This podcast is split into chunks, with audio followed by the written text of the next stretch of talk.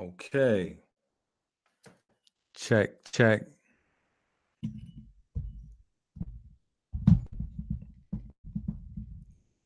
Okay, so we're gonna try. We're gonna try this um this microphone cage and see how it works.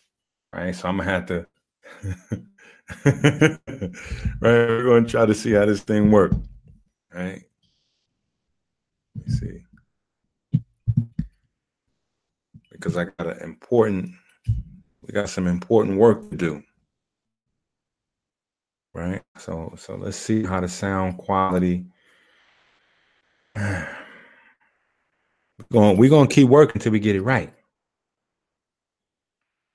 As long as y'all keep donating and supporting and sharing the videos and doing what y'all supposed to do, I'm gonna keep on, uh, you know, twerking it, tweaking it. See what I gotta buy. You know what I mean? Like I gotta, I gotta figure this thing out. Somebody said, "Uh oh, wait a minute. Are we gonna go a whole day without without no science? Like, what's today's mathematics? God, woo! No, sir. We got to get to work, work, worky. Right. I had to bring the booth energy. You know what I'm saying? You, you, okay, Amir, you got it. Right. I had to, I had to bring that booth energy and see how we, see how this thing work. Right now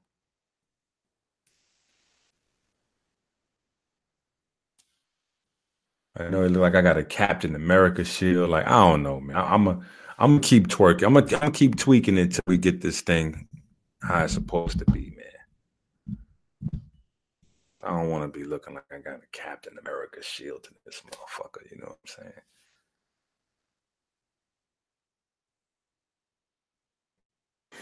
saying?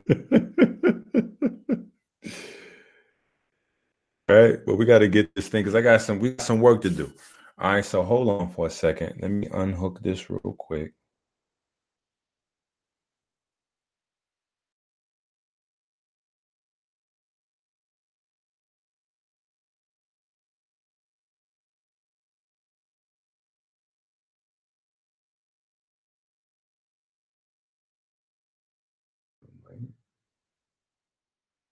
Yeah, there we go. All right. So let's go here. I want y'all to see this. We got work to do. You know, we got to jump straight into this work. Right? Let's get straight to this work. Okay.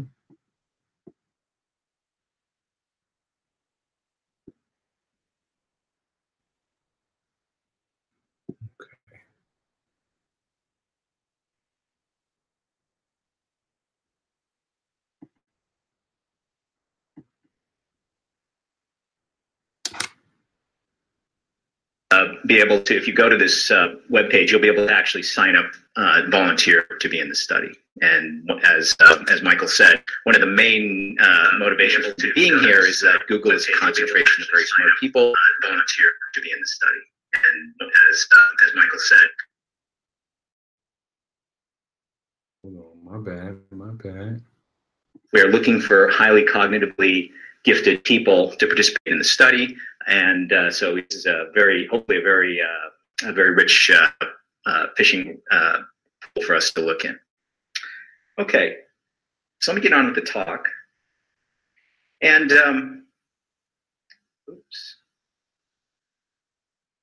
The outline is as follows. So at first, I'm gonna, if we're gonna talk about uh, genes and intelligence, we first have to define intelligence. And um, the field in psychology that studies that um, is called psychometrics. It tries to quantify, in some sense, cognitive ability of humans to actually try to measure those abilities. Um, it's a little bit controversial. Uh, people generally don't entirely agree on what intelligence is. But if you're a scientist and you want to study it, you have to at least have some operational definition some subset of people can agree on that operational definition and they can at least make some progress in that sense. But I don't think we'll ever fully agree on exactly what intelligence is. Um, but I'll, I'll explain to you what we're using as our measure of intelligence. Yeah, you see, like, y'all thought the bell curve, y'all thought that whole bell curve thing was finished.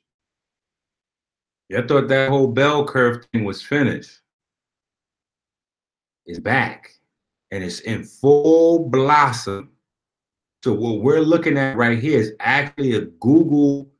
Um, this was a Google created platform so that Google could actually um, recruit people, volunteers for a study um, for cognitive genomics or psychometrics, right? There's a few different names for it.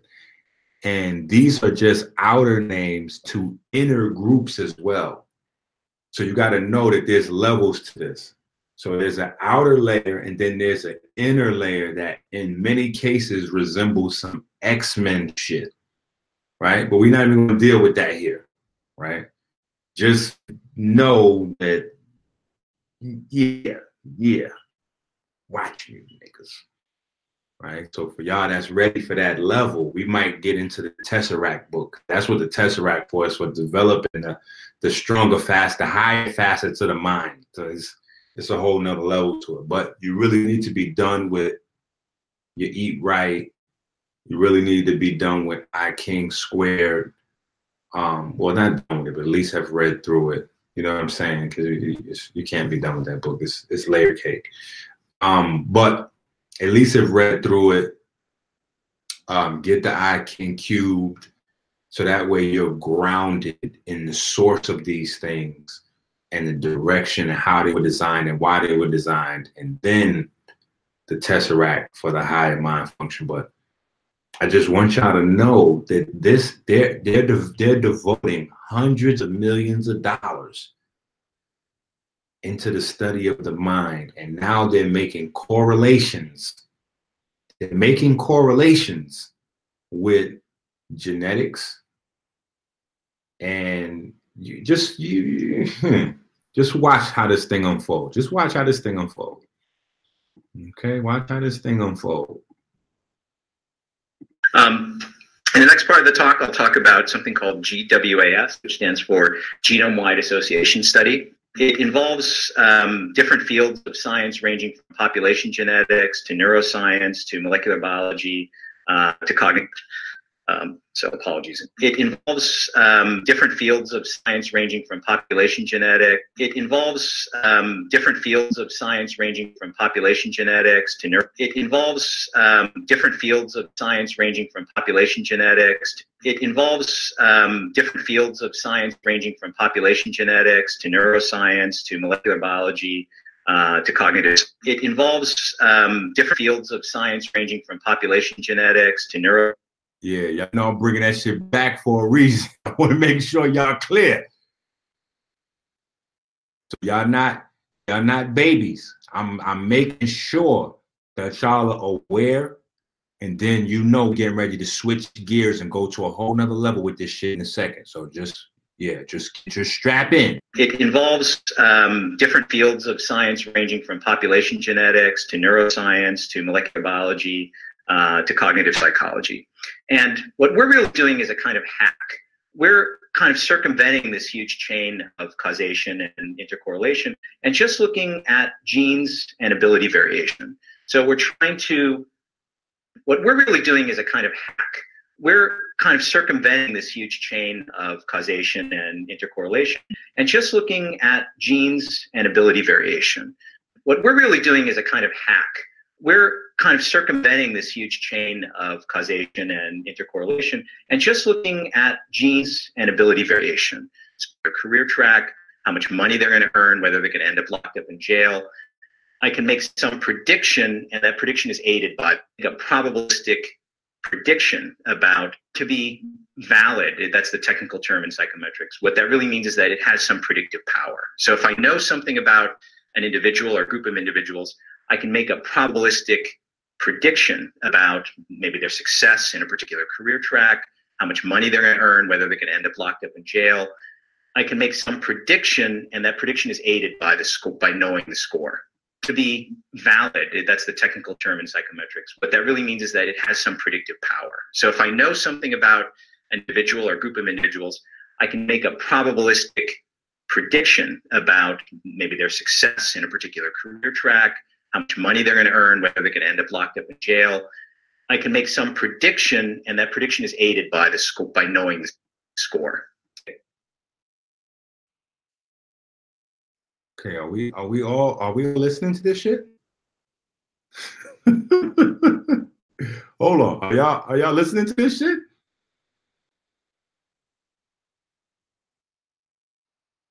Are y'all are y'all are y'all listening to this? Focus on the matter at hand. Are y'all listening to this information here? I need y'all to pay attention.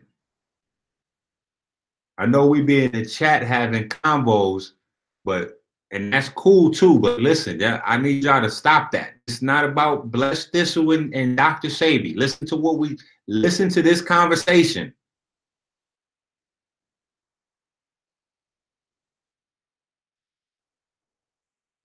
Especially if you have children.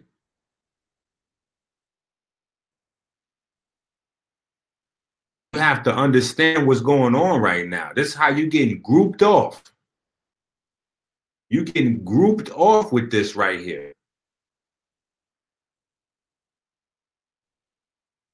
This is some whole other shit going on right here. This is some super whole other shit right here. I promise you you know I'm getting ready to destroy the whole fabric of their conversation by the time, you know what I'm saying? You you already know, but you gotta know. You know what I mean? You gotta know what's going on. I gotta I gotta make sure y'all lit. And uh, there are three main properties that you would want for some phenotype that you're going to do a GWAS on. So you'd like that phenotype to be stable and reliable. So if you measure it today, then you leave the person alone, you come back a year from now, you measure it again, you would like the score to be relatively stable. Okay you would like the score to be valid. That's the technical term in psychometrics. What that really means is that it has some predictive power. So if I know something about an individual or group of individuals, I can make a probabilistic prediction about maybe their success in a particular career track, how much money they're going to earn, whether they're going to end up locked up in jail. I can make some prediction, and prediction is aided by the score by knowing the score. Okay, so that, that property is called validity. Listen, man. you know, telling you. We just go and skip through here and listen to a few of these pieces here. I'm telling you, it's crazy. SAT score, math plus verbal or quantitative, uh, sorry, math plus critical reading these days. And the vertical score is the upper division GPA. We found that the best thing to look at was the GPA of the student in their actual major, because presumably that's what they're motivated to do well in. Um, upper division GPA in their major, and what you can see in this density plot is uh, S, uh, on the horizontal axis, it's combined SAT score, math plus verbal or quantitative, uh, sorry, math plus critical reading these days. And the vertical score is the upper division GPA. You can see there's a correlation there, but it's not perfect. So you can find people with high SAT scores that had kind of modest GPAs. You can even find people with very low SAT scores that had very high GPAs, but not so many of them. One interesting thing about uh, comparing this to a two-factor model is that the th- those red bars are measuring a one standard deviation fluctuation uh, about the, the ridge line, about the, the best fit ridge line. And um, the, the size of that, that one SD um, fluctuation is about the same, independent of the cognitive ability measurement. So it doesn't really seem like there are actually two independent factors, at least two independent factors that don't affect each other. And so uh, the, the variation in, say, conscientiousness or work ethic uh, for people with high SAT scores is about the same as for people with low SAT scores. Okay, you can look at particular majors. You can look at say biology or English or sociology. Interestingly, in sociology, you can find people with extremely low SAT scores, nevertheless, nevertheless have A averages or 4.1 averages. Um, this some of, revealing this data made us kind of unpopular with uh, professors in some other departments.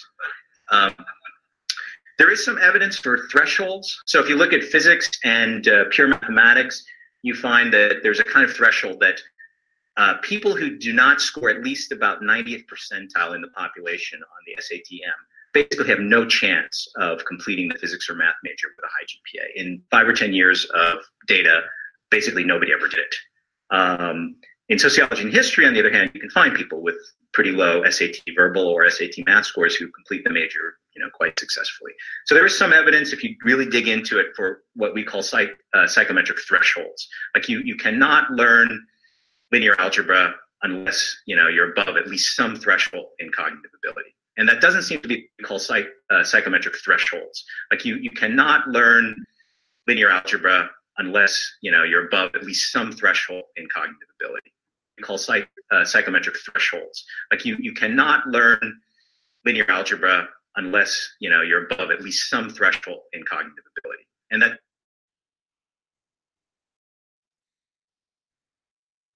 Y'all hear this, man? We, I, I mean,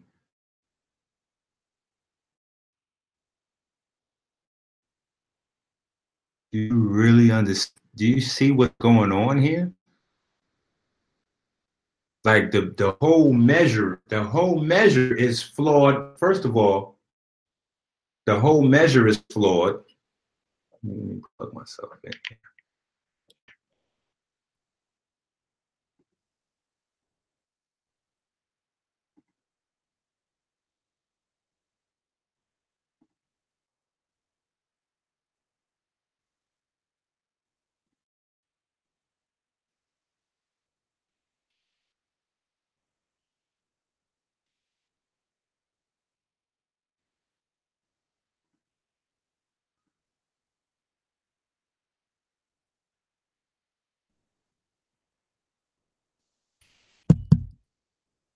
Okay, there we go. And we back. I had to, I had to unplug the, so so we can hear that that clip over there. Okay, so hopefully we sounding crystal clear. Right? Hopefully we sounding crystal clear. Now, linear algebra. This linear algebra is supposed to be uh linear algebra is supposed to be the the um you know the highest form of mathematics that uh you know if you don't go through all the proper channels there's no possible way you can learn linear mathematics. Like you you know you have to be at at least a certain cognitive threshold to learn linear math, math uh, linear algebra. You know, there's, there's no way. You know, come on. Especially you guys have been to jail. You know, I mean, come on. You dropouts. If you drop out, you didn't score on your SATs. If you dropped out of school, you didn't score well on your SATs. Come on. There's no way. There's no way you can learn linear algebra. Yo. You see, we got to eat these guys for breakfast. We have to eat these guys for breakfast.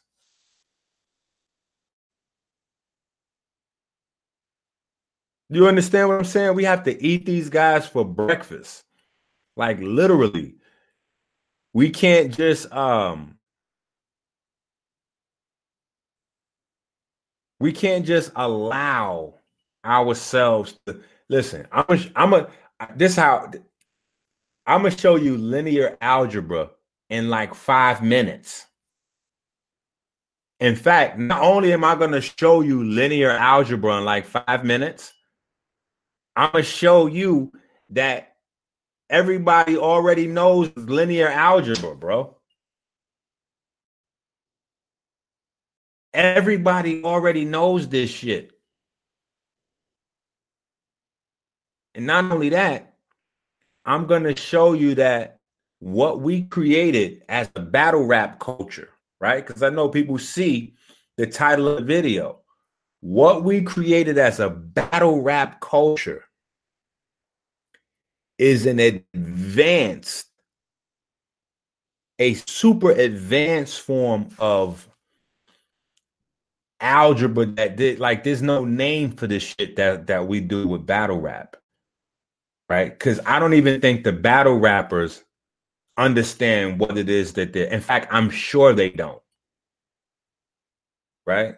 Because you got to understand how the mind functions right? So when you look at the mind when you when you understand what pigment is when you understand what your brain and nervous system is what your heart is right your your The purpose of a human is to convert raw energy into information.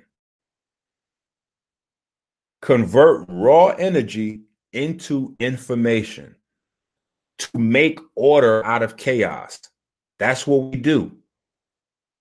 Right? We make order out of chaos.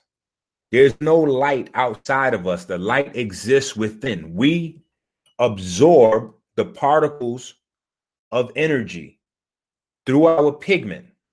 And in our mind, our mind converts those, converts that energy into three dimensional reality around us. Linear algebra is nothing more than the study of that. Listen to what I'm telling you. Linear algebra is nothing more of the study of that. And I'm gonna sh- I'm gonna show it to you as I walk you through linear algebra real quick. We're just gonna we're just gonna run it down. Like I'm gonna give you the basics, and then you'll be able to do linear algebra. Like, come on, man! Like this this is so crazy. But you have to understand the power of the spoken word. And this is why ancestors, your ancestors always told you what? The Bible says what? God did what? How did God create the world? Right? The word. Right? What did they tell you in Kemet? in Kemet, they told you creation was to utter, not just the thought, to utter the thought. See, when you utter the thought, you go see sound, right? Sound becomes light. But our ability to speak converts that light back into sound it allows us to project energy fields, right? So when we see a picture in our mind and then we speak it, we project a template into the world for that energy field. And our ability to galvanize the energy of others to pour into that energy field determines whether that manifests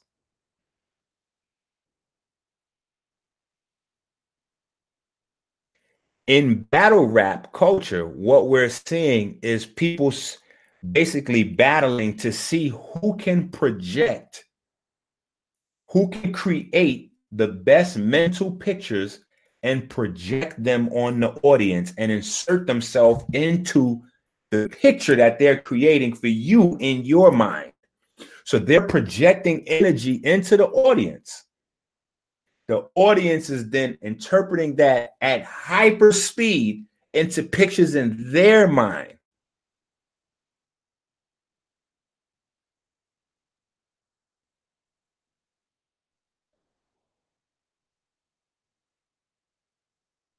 All right. So y'all, y'all think it's a game with this shit. Listen, I this sometimes I teach and I speak for the many. But sometimes, and now might be one of those times, I just teach and speak to the few. Because it's gonna go over, it's gonna go over a lot of folks' head, and it's okay. You have the ability to rewind this you can rewind this joint, right?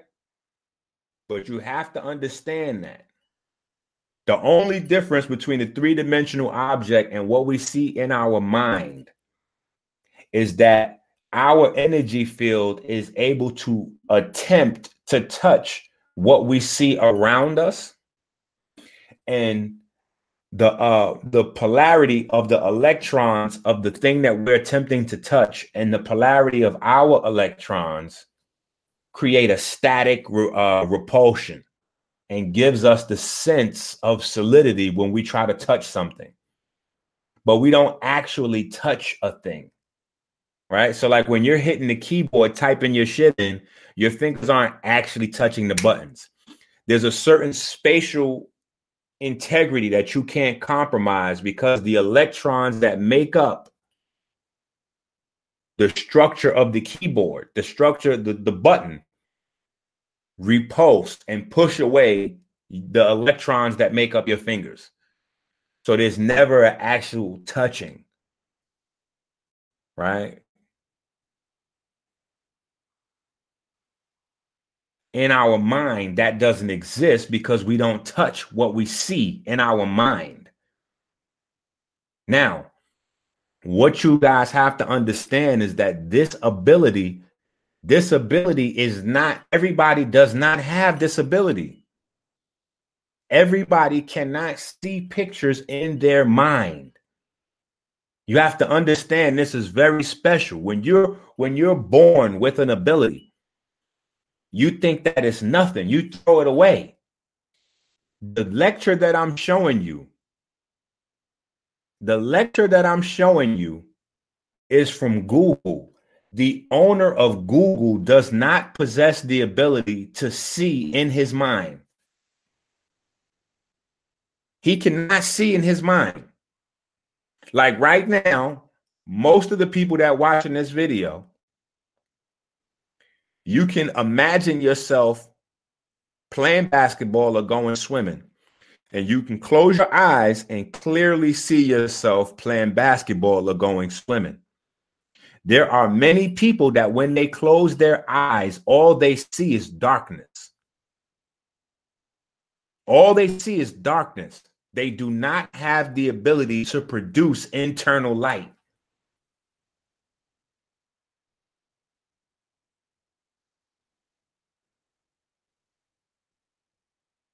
Some of us can produce pictures, but they're not in color. Some of us dream, but our dreams are black and white. I didn't know till I was in junior high school that everybody did not dream in color.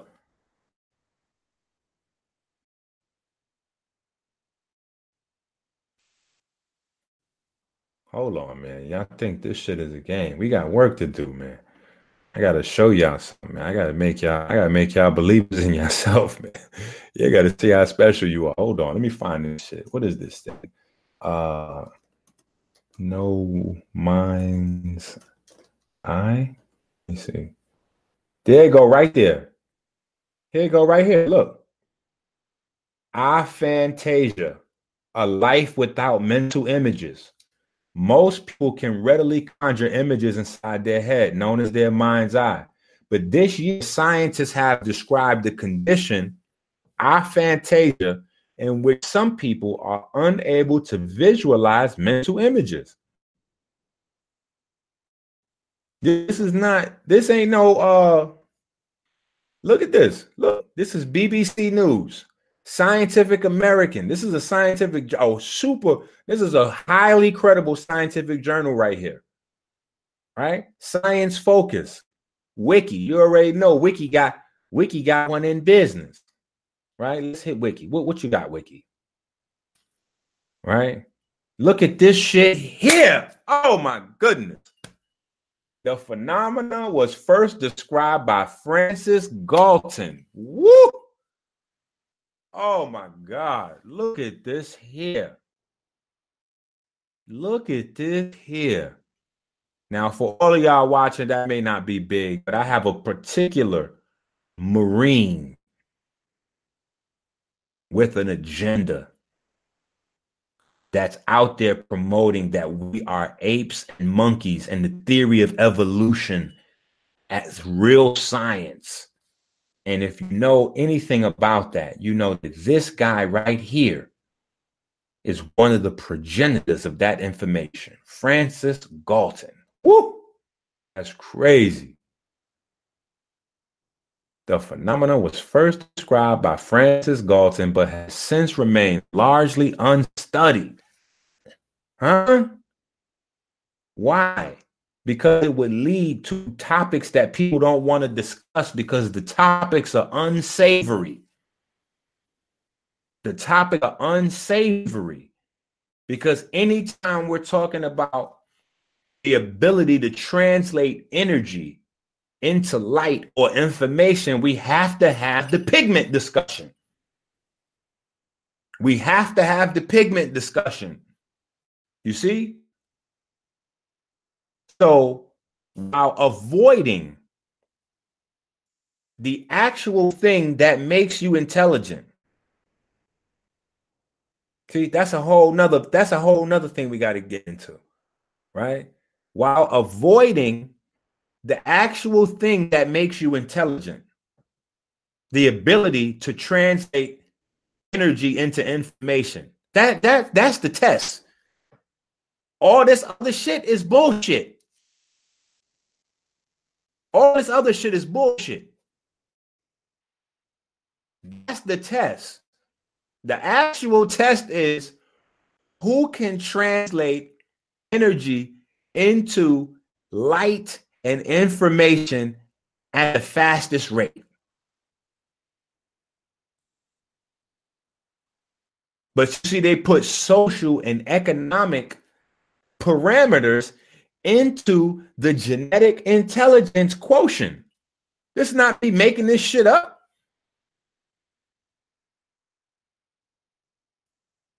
I don't want to I don't want to offend anybody, but I'm offended. I don't want to alienate your children, but my children are alienated. This is business at the highest level. And if you understand this, this is this goes beyond politics right here. This is why you have to get active in politics.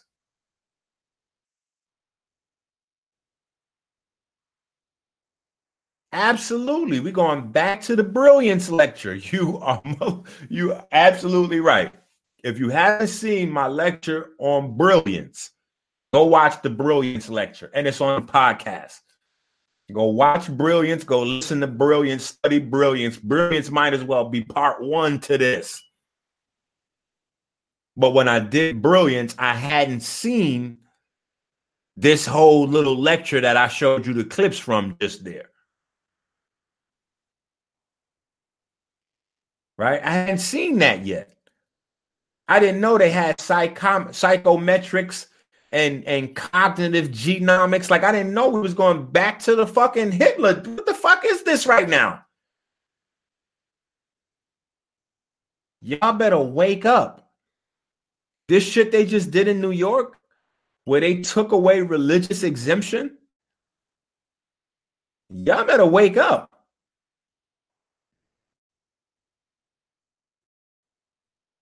They have never taken away the divide between church and state except uh, Hitler.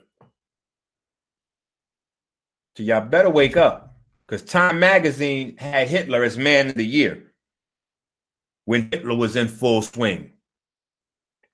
See, after Hitler got taken down, a lot of his supporters got low. You know, they switched the whole shit up afterwards. Like, oh yeah, ooh, oh yeah, I make it hot. Niggas won't even stand next to you. You know what I'm saying? I make it hot. Niggas won't even stand next to you.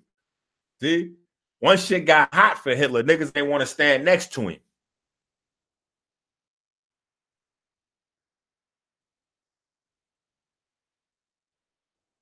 That's why people come from miles and miles and miles around to see battle rap. They don't understand what they're they're a part of, but it's magical. They want to see with their mind. When you come and you watch and you listen to battle rap, what you're actually doing is seeing with your mind because it's the rap, the artist's job to create these pictures. And in the picture, he got to destroy the other, destroy his competition, but it's all visual. So, what you're looking at, literally, what you're looking at is the ability to think in picture versus micro thinking. You're looking at picture versus linear logic. That's that's the that's the SAT reading score. Woo woo woo. Huh? In the conditions that we come out of, in the conditions we come out of, we got to be able to do all that shit at once.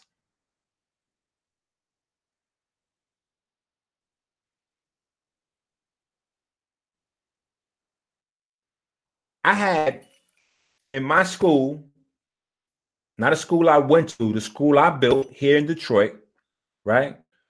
In my school, I had four years olds up to 10 year olds, four year olds up to 10 year olds.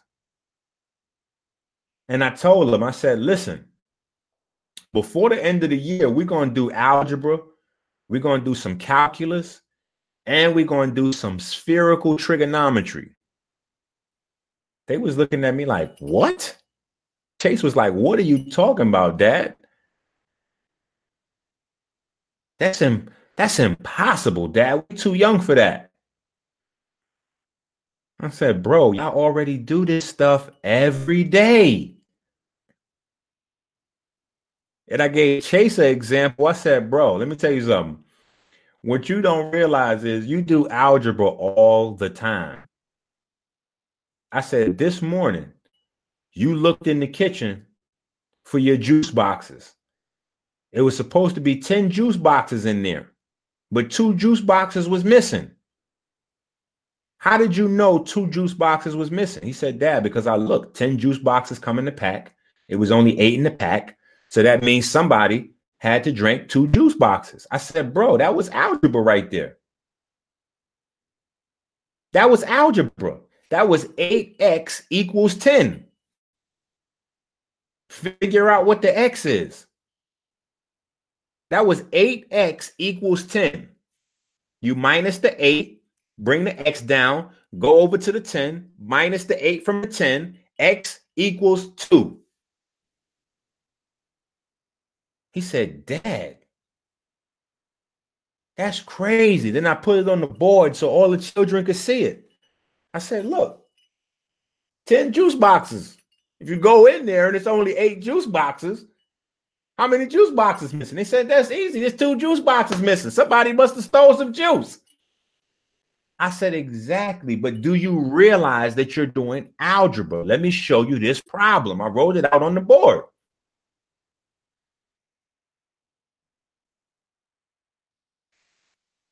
Let me, write this out on the board for y'all real quick. Let me let me pull up a, a keynote. Let me show y'all this shit, man. Listen, man. They're not gonna make us like we don't know what the fuck we we got going on. You know what I'm saying? Like uh, I'm not, I'm not having this shit.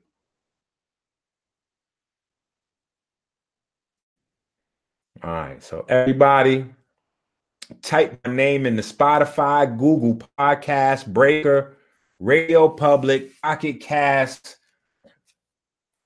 We all over the place. So if you listen to podcasts on Spotify, Google Podcast, Breaker, Radio Public, or Pocket Cast, type my name in, pull me up. We in business, right? Made a reminder for myself. All right. Now, if you know 10 juice boxes,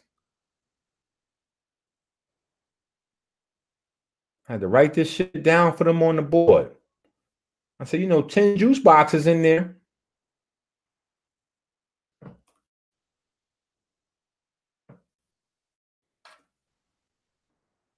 And you open up the fridge, and all of a sudden, it's eight juice boxes in there.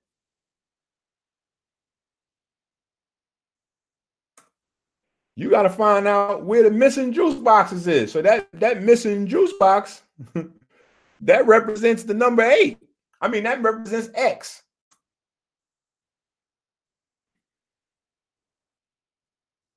And I asked them the question too, right after I gave, right after we walked through it, I wrote this on the board and asked them, could they figure this problem out? Who can solve this algebraic question? And they all was like looking shook. I said, you don't realize you just solved this. You already know the answer is two juice boxes. This is the juice box question. 10 juice boxes come in the pack. You looked in the pack, it was only eight in there.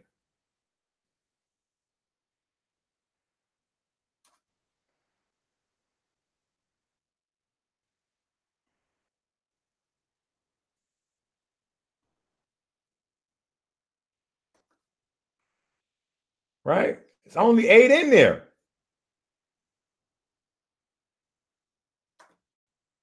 So you knew automatically it was two.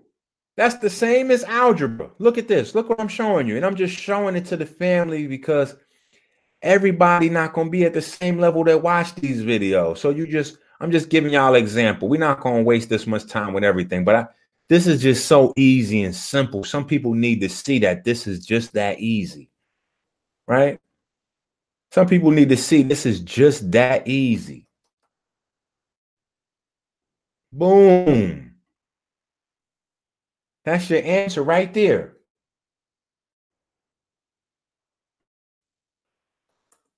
We do this every day. Every day we do this in the hood. Every day we figuring stuff out like this. That's nothing. Algebra's regular. Like it's regular, degular, smegular. And people will have you thinking something like, nah. Algebra is regular, degular, smegular.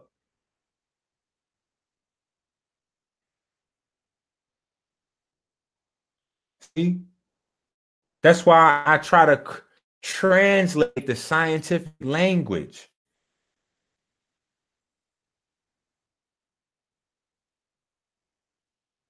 I told him, I said, hey, you ever uh, hear your parents? I you ever hear your parents talking about how big you got? they like, yeah. I, I hear my parents talking about how big I got. Right? You ever hear them say how big your feet getting and how your hair grow or how you getting to look just like your daddy or how you getting to look just like your mommy? They say, yeah. I said, that's calculus.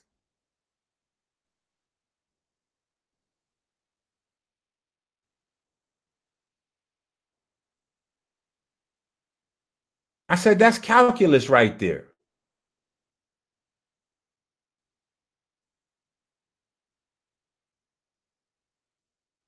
That's calculus. It doesn't seem to be the case. You can actually apparently get a 4.1 GPA in sociology, even if you have a low score yet.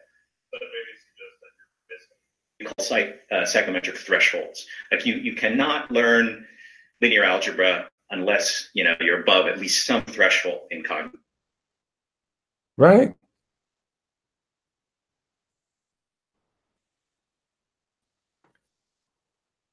Calculus is the study of how things change over time. That's all that is. So you you're doing that on a regular basis.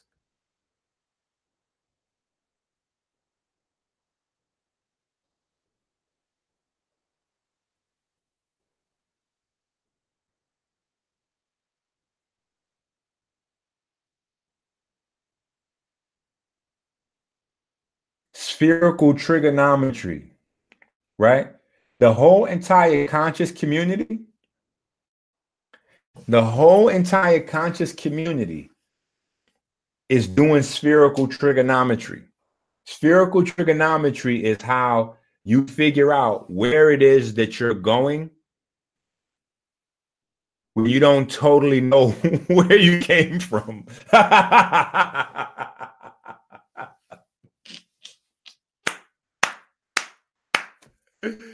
Yo. Like black folks, you got to understand this shit. Listen to me when I tell you mathematics is you are mathematics. Like you live the most complex forms of mathematics on a daily basis.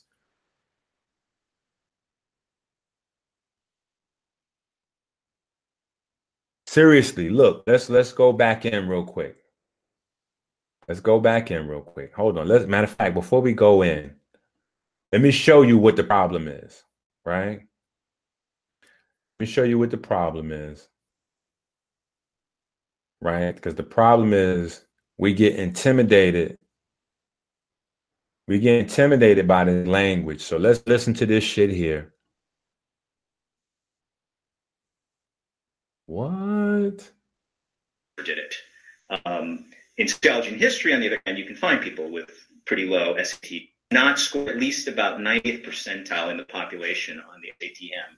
They have no chance of completing the physics or math major with a high GPA. In five or 10 years of data, basically nobody ever did it. Um, in sociology and history, on the other hand, you can find people with pretty low SAT verbal or SAT math scores who complete major you know, quite successfully. So there's some evidence if you really dig into it for what we call psych, uh, psychometric thresholds. Like you, you cannot learn linear algebra unless you know you're above at least some threshold in cognitive ability, and that's of data. Basically, nobody ever did it. Um, basically, nobody ever did. it. See, this shit right here, we got to deal with this shit. So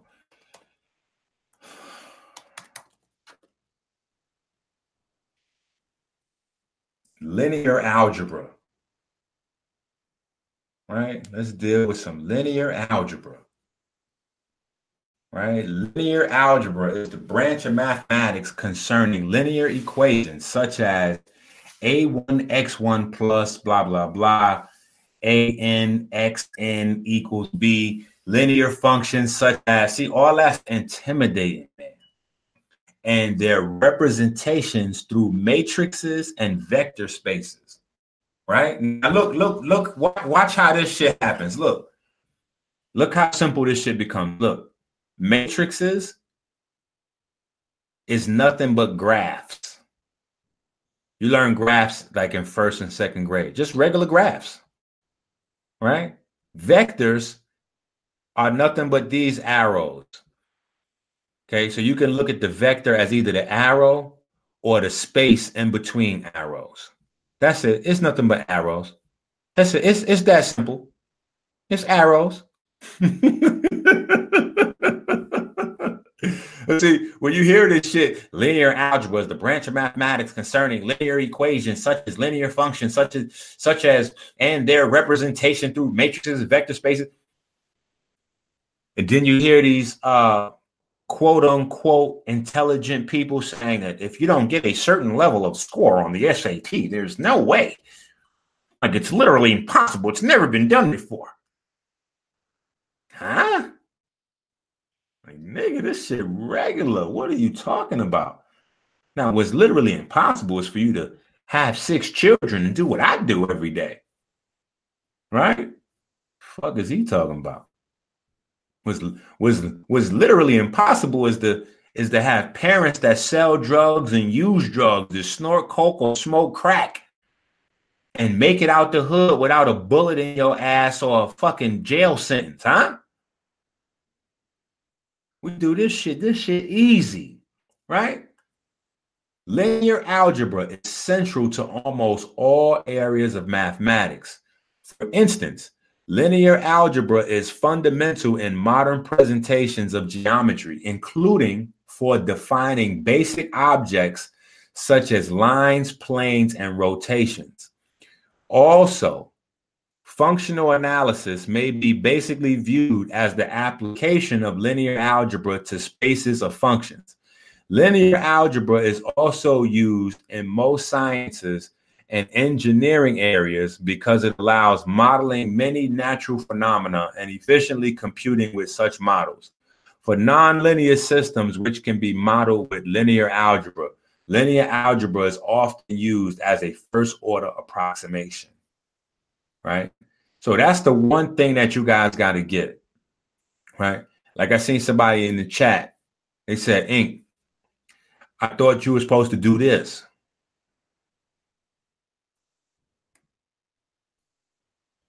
I thought this was the right way right here. Right? I thought this was it. Or better yet, turn this around. Right?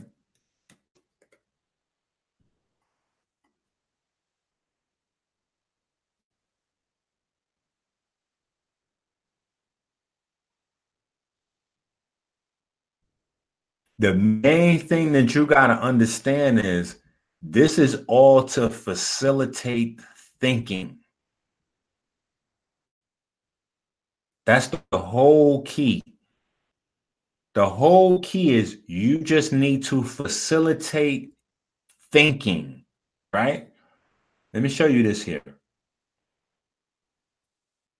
Now we might need a little bit of music. Hold on, man. Let me get us some music. You know how we do, god damn it. And right now I'm still on my St. John. I'm still on my St. John thing right now. So we're gonna do us some nip and some St. John. Even though Drake just dropped two new ones. Ooh! Drake just dropped two new ones. But I don't know if the uh I don't know if the instrumentals is out for those yet. You know, Drake is all the way corporate. I can't even play half a Drake word without getting my video uh, totally taken down. you know what I'm saying? Forget about it. Right? So let's get a little music.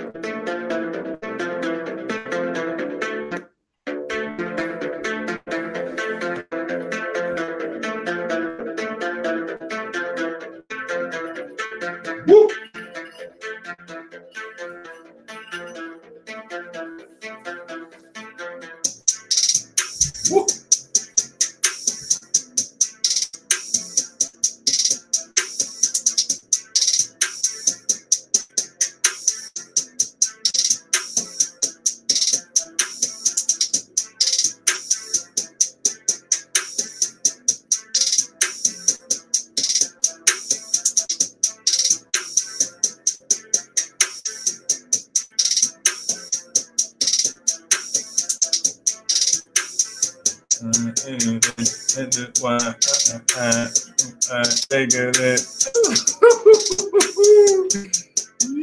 my man went off on this joint.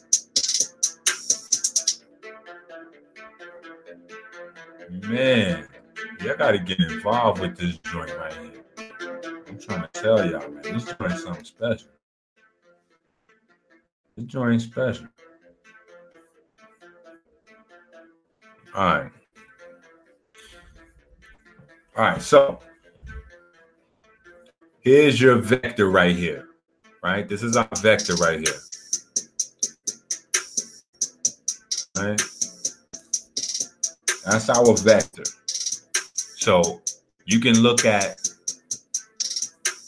now, see, I just added a little bit of something, you know, I just added a little swag to it, right? But normally, if you was doing linear algebra, and see, part of the reason why people don't get this stuff science and math is because it's not real. You don't see how it work in real life, right? So this line right here, this line going across right here, if y'all can see my arrow, right? This right here is the y-axis, but we just gonna call this time, right? We're gonna call this time. So from this center going forward, that's time going forward, and this is time in reverse. Now, for many people, they like time don't go in reverse. Time do go in reverse when you're trying to build something out here, though. Okay, so if you if you building something, you an entrepreneur, you a hustler, you lose that money, you understand that you you may still be in business, but you done lost time now because you got to recoup that money back. You got to get that money back. You lost a hundred dollars. It's to take you some time to get that money back. So you just fell in the hole time wise right? So you got to convert time into money. So this right here is going to be your x-axis. This is the money. You know, money come, money go. You be up and down, right? But as long as you stand on your square, your circumstances in life won't get to you, and you'll be able to keep pushing, keep going forward, right?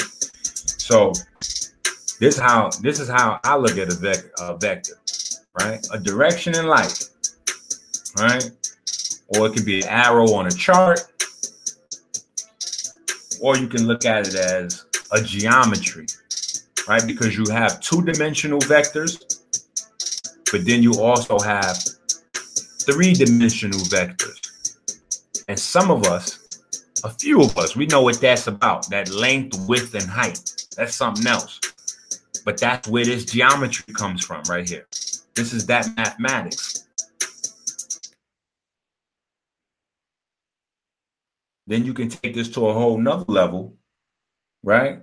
You can take this to a whole nother level and you can use this as a set of numbers or coordinates for your computer. So computers use this as well, right? So when you learn this, you also learning some slick computer, some slick computer language too. Right? Woo! Woo! now, when you see numbers, when you look at a chart, right, and you see numbers like this, these are these is coordinates three, four, right? So you go forward three, you go up four. That's that right there, right? Those are not vectors, right? Vectors is written with squares, right? Vectors is written in a square.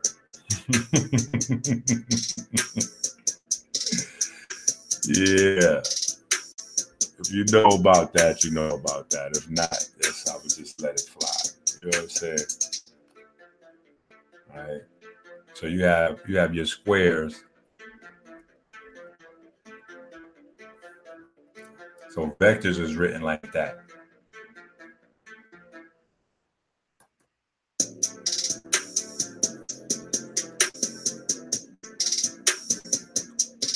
So that's how your vectors are written. And it's the same thing pretty much.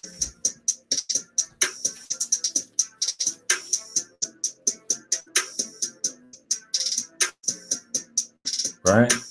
But as it goes on, it gets more complicated.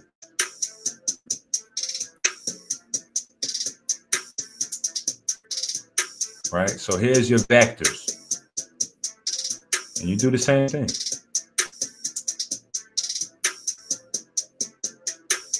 You know, your three and your four.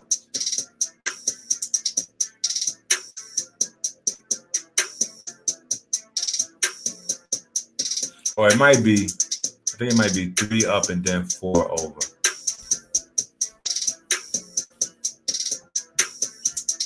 Woo!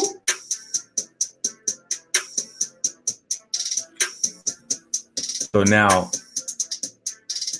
the one thing that you got to remember though, right? And is just basic so you understand this. Like once you once you see this, you'll never forget this. And if you, I mean, I'm not, I'm sure everybody's not getting ready to learn no damn linear algebra, right? But once you learn these little few basics, it's to be simple for you forever, right?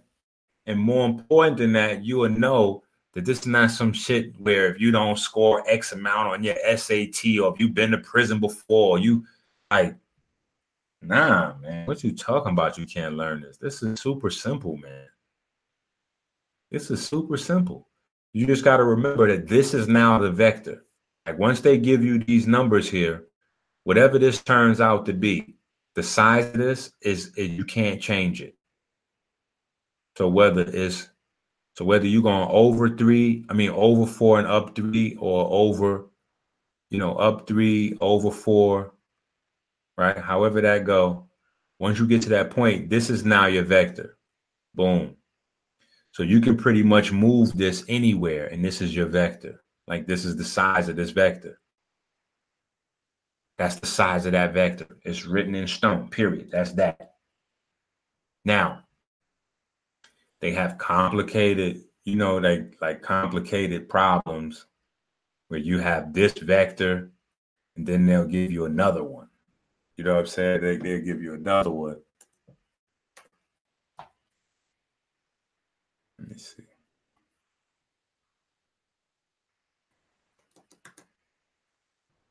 Right.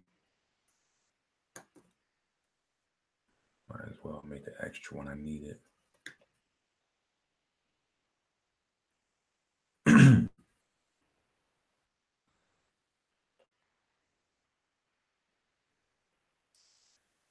so they'll give you something like this,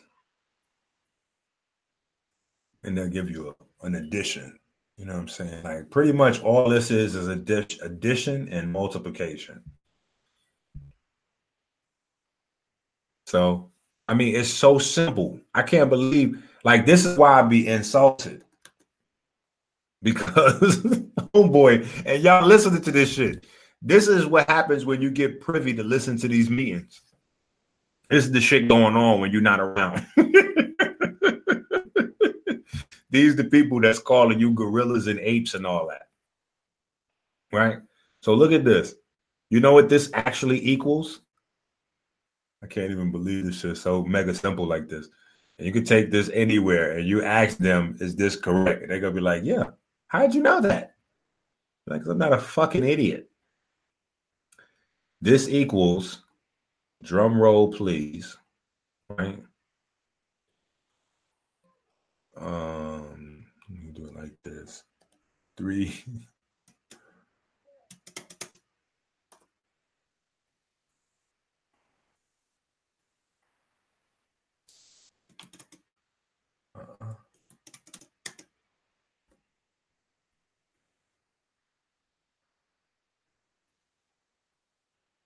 I kid you not. That's what this shit equals.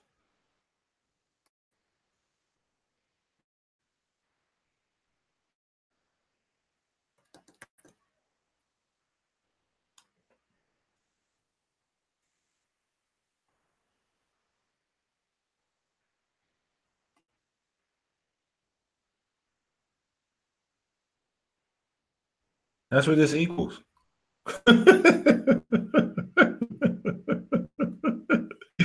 Yo, and it's the shit nigga saying you if you don't get a high a certain score on SATs, you can't figure out. I said, what? I promise you. Now, this right here is your four three, your three four. Now here's your two five, right? So we're gonna go up two, down five, right? So we here. So what you do is because you're adding the two vectors, that's all you do. Right there. That's it. That's it. So your answer is this and this. So you you're showing the answer. Three plus four, that's this three, four vector, plus the two, five vector. How you would write it in the equation is right here. And here's how you would chart it. Bam. Now you now you know linear algebra. That might have took us eight minutes. Two goddamn instrumentals. Let me see how long these instrumentals is. Instrumental is two minutes and 50 seconds. Right? Say 811, but all this is blank space. This is all blank space. Actual instrumental stops at two minutes and 50 seconds. We play it back twice. Right? The fuck is they talking about? Huh? We built pyramids. What are they talking about?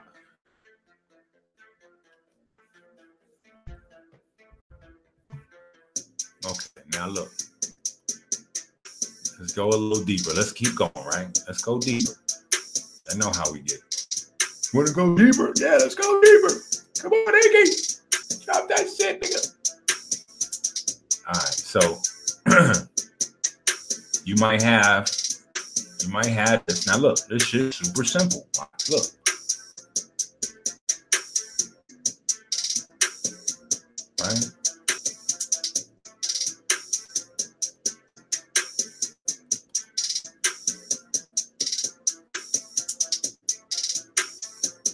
It literally equals or you you you can do this do this math yourself.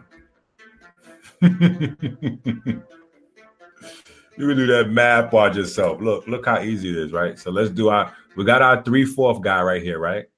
Look.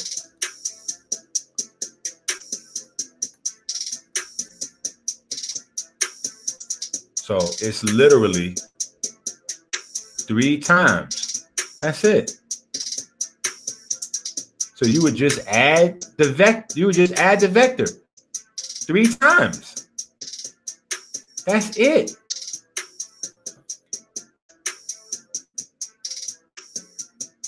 If they try to play mind games with you, right? They try to play mind games with you and hit you with the damn slickness, you know what I'm saying?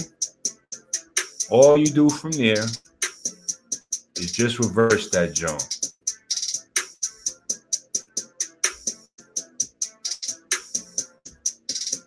That's it. That's it. That's all minus means.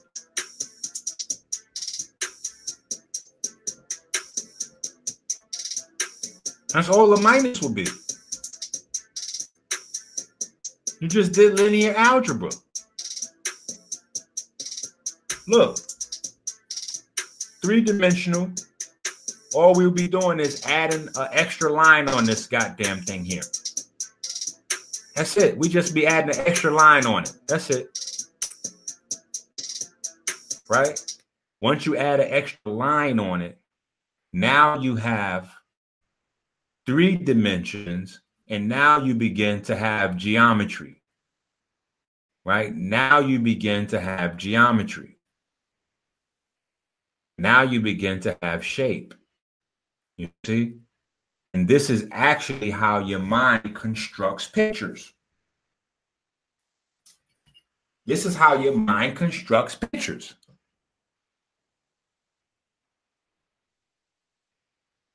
Let me show you. See, y'all, y'all.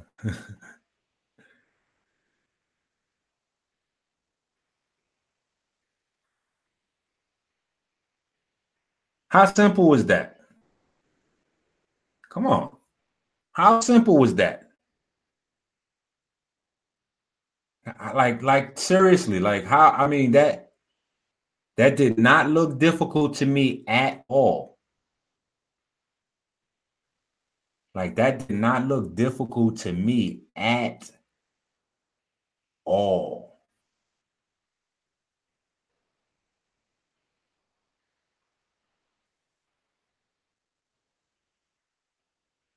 Let me show y'all something else. Let me show y'all some shit. I gotta show y'all some shit, B. You gotta look at some stuff. Let me see what I want to do. Where, where, where I want to take y'all. Maybe we need to flip open the tesseract. Hold on. Before we go there, look. Let me show y'all this. Let me show y'all some shit, man. Hold on. On the night. What's this? Okay, you stay right there. You shut it down. We having all these screens open. Okay, here we go. Look. And I be feeling like when we when we over here, we need music sometime when we doing something like this. We can't we can't run this St. John's joint, man. I gotta put in my man. Trying to bring in Nipsey, man. Oh, you know, it'd be crazy. Let me see if I can find that. Ooh, wee.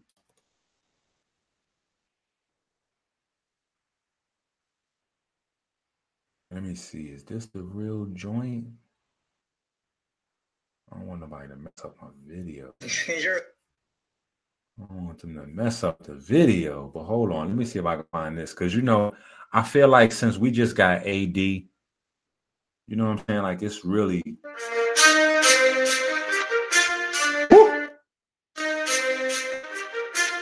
Woo! Woo!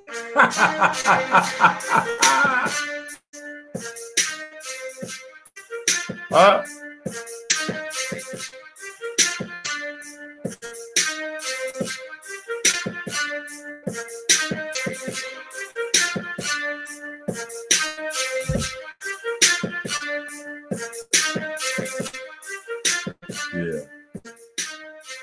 This is what they should have played. This is what the Raptors should have played. All right. So, right. This right here is how our minds convert the energy around us as phonons and photons into sound and light. That conversion is how we construct the world around us in our mind. See this? This is why your ancestors gave this was the glyph right here. This is why your ancestors right here at the bottom of the page. Let me see if I can shrink this down. So this is why your ancestors, this was a glyph right here. This is why this glyph right here was the mouth, and creation was sound.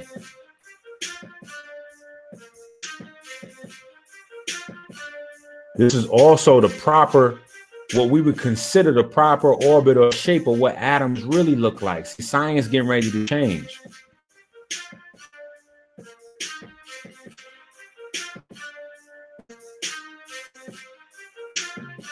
It's gonna go back to what Tesla and them was talking about. And this is this is this is how that really looks. But I ain't even I ain't even put this out yet. I just put this on the gram.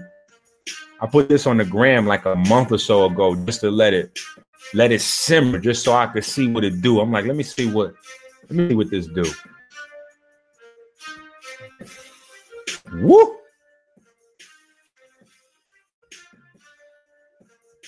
All right. Yo, see, this is this right here is supposed to be the test for intellect. Who can convert energy into information and then articulate articulate those pictures back in a in a capacity where now through my articulation, I can create the pictures that I created in my mind from that energy in your mind. That's what we're doing with rap. That's why that's a genetic memory thing. That's why even if you look at if you look at the battle leagues right now, the battle leagues are separate. The battle leagues are segregated if you look at the battle leagues, the battle leagues are segregated. It's a reason. It's a reason because what we do with pictures, because of the stories we tell.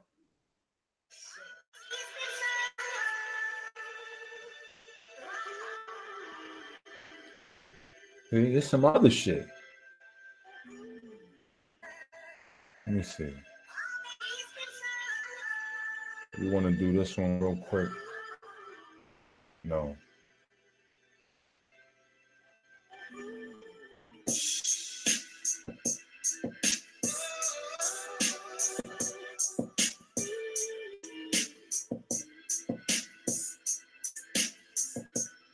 All right.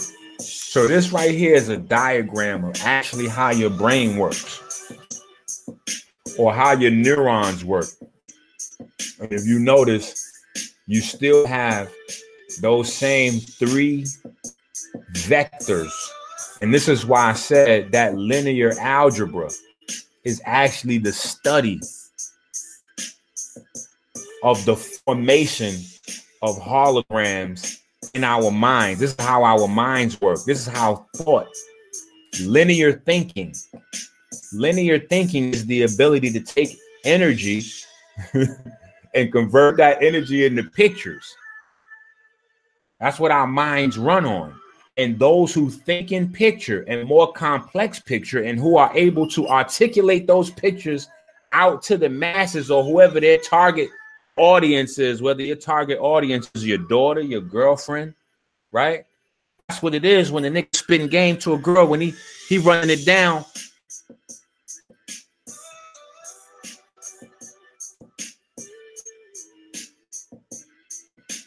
this is this is how our neurons function. Right? And this is what they look like. See, this is how your neurons look in your in your mind. This is how they come together.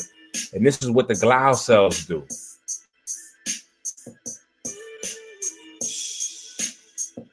Now, let me show you.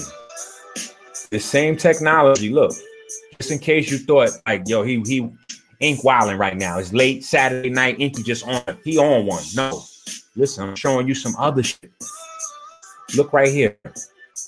Look, this is in the Temple of Dendera right here. This is from Kemet. Wait, let me do it like this. Watch this.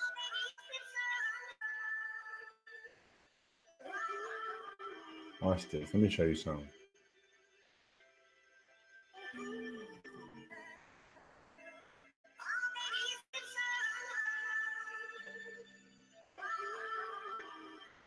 Okay, let me do it like this.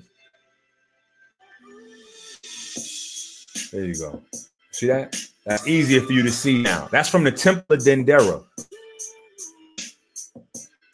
This is exactly how your neurons form synapses and how the synapses function. Look, I'm just flipping it sideways so you can see it. This is how it is.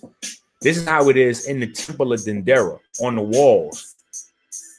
This is what your ancestors etched into the wall so you would never ever forget. When you standing in front of the crowd and you spitting that shit, and everybody in the crowd like, "Yo, son is lit." you know what I mean? Look, like you would know. See, I turned it here in the book so that you could see this is how your synapses look in your brain. This is actually how thought is transmitted. This same technology right here, taking off the walls that's taken out of your brain, was turned into the light bulb. That light bulb was turned into a vacuum tube diode in a cathode tube, right? Let me show you.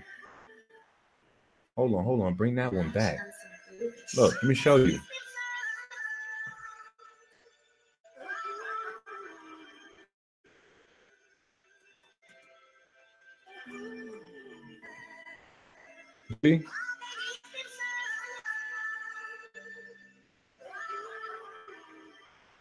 This is where it advanced to now. See, now it's advanced. See? Now it's advanced. Right? This came out of your brain. And out of your brain, straight onto the walls of Kemet. straight onto the walls of Kemet. See how the early ones look? Look. That's Edison's. That's Edison's right there. Huh? Where Edison get that? Where Edison get that? Right here. This is the shit that then became your TV sets, your laptops, your computers.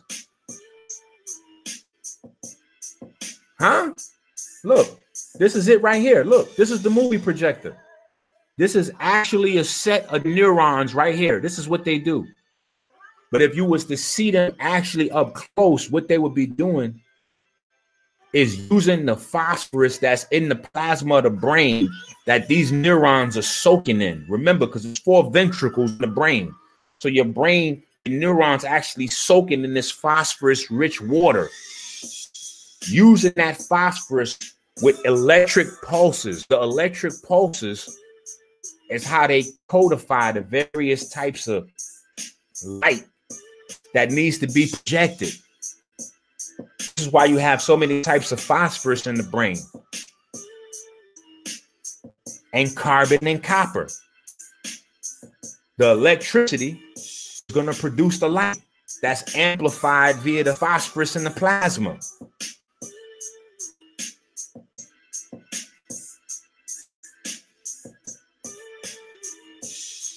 See what I'm saying? Like,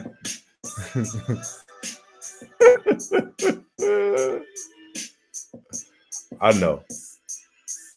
Yo, Inky be bugging, man. Inky be wilding, bro.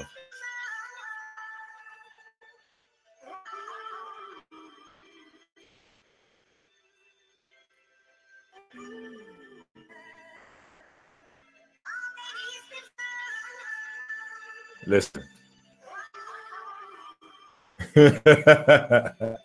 Listen, man.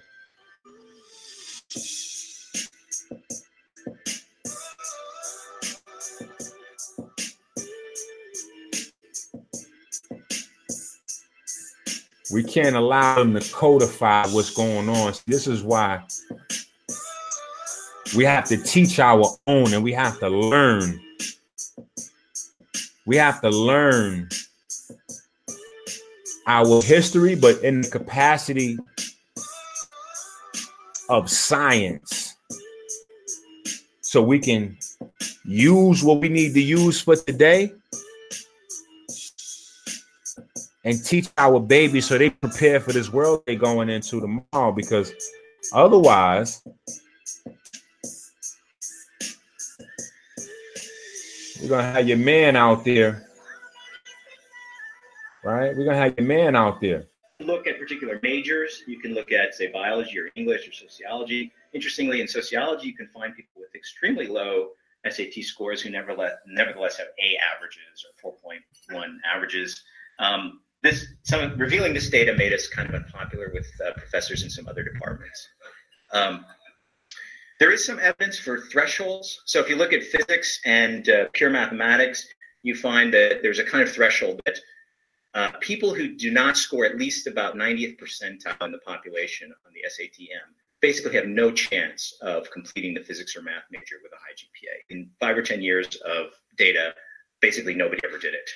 Um, in sociology and history, on the other hand, you can find people with pretty low SAT verbal or SAT math scores who complete the major, you know, quite successfully.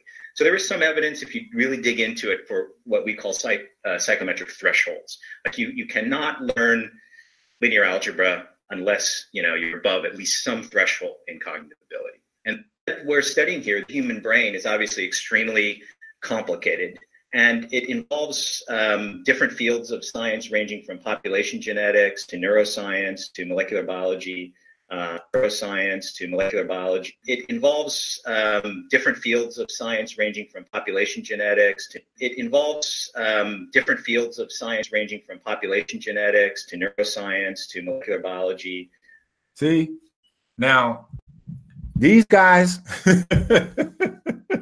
these guys are not masons right? Let me make sure. Let me make sure I put that out there. These guys are not Masons, right? Because pretty soon somebody gonna be watching the video like, yeah, Inky, and those was the Mason. No, stop, stop. Knock it the fuck off. okay. Let me stop you in your tracks so you even get that shit started. Right? Let me show you this shit here. Let me show you some shit, man. In fact, let's just go walk it down now. Let's go walk it down for a second. Right? So y'all can see how far this shit then went. Right? Let's see how far this shit went. So you can see what's happening right now. What kind of money is going into this? Look at this shit here. Cognitive genomics. It is the subfield of genomics pertaining to cognitive function in which the genes and non-coding sequences of an organism's genome related to the health and activity of the brain are studied. By applying comparative genomics the genomes of multiple species are compared in order to identify genetic and phenotypical differences between species. Huh? We need we need all that slick shit right in there to identify genetic and phenotypical differences between species. Do we need that? Do we need that? We don't need that. Huh? Do we need that? Like who needs that? See, that's if you don't know, if you don't know any biochemistry, then you might need that. If you don't know biochemistry, you might need that. But guess what? That's where the trick comes in. Because you have to know biochemistry to understand that gobbledygook that I just read And if you understand biochemistry, then you don't need that. Because if you understand biochemistry, you can look at a person and say, okay, look at Inky, black ass nigga. look at that black ass nigga there. Right? Because of his dark skin color, I already know his mitochondria, his his cellular respiratory proteins, right, are much closer together. They're much more compact and closer together.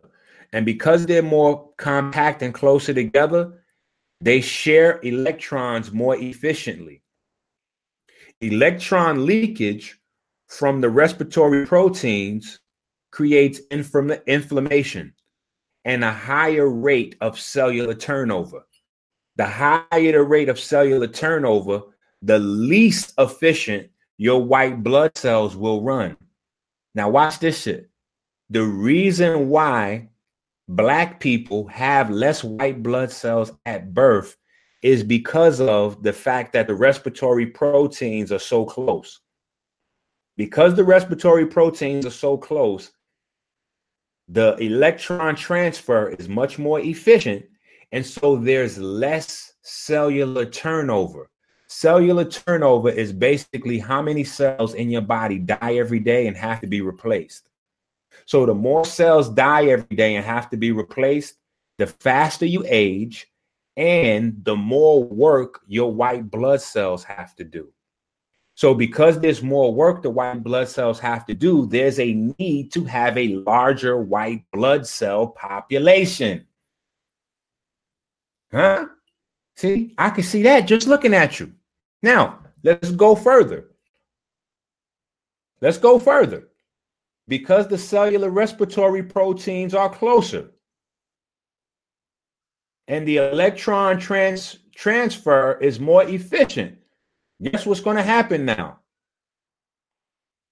You're going to have a higher anabolic cascade. That's regenerative process. Right? That's regenerative process. Right? So your regenerative process is going to be faster. If your regenerative process is faster, guess what happens? You're producing more red blood cells. What does that mean? You're going to have a thicker bone density, right? So now you got a thicker bone density.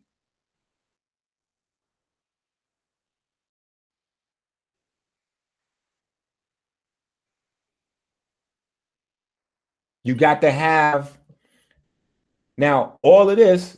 Listen, listen now, pay attention. All of this is based on the sun and the diet right? Because the sun, in combination with a high carbon based diet, a high carbon based diet. And we're not just talking about because somebody would say, oh, well, isn't flesh made out of carbon too? Of course it is. But we're not talking about the carbon of the substance per se only. We're talking about the carbon stored in the substance. So we know that the fruits and vegetables compress high amounts of C3, C4 carbon, which is the reason why they're called C3 and C4 vegetables. We know the deuterium, because the respiratory proteins are tighter and more efficient, the electrons produce a stronger spin in the ATPase pump that stronger spin allows us to deal with deuterium, which allows for more magnetism to be produced. More magnetism is required, but more magnetism is, is produced because of the more energy that's stored in the heavier hydrogen atom.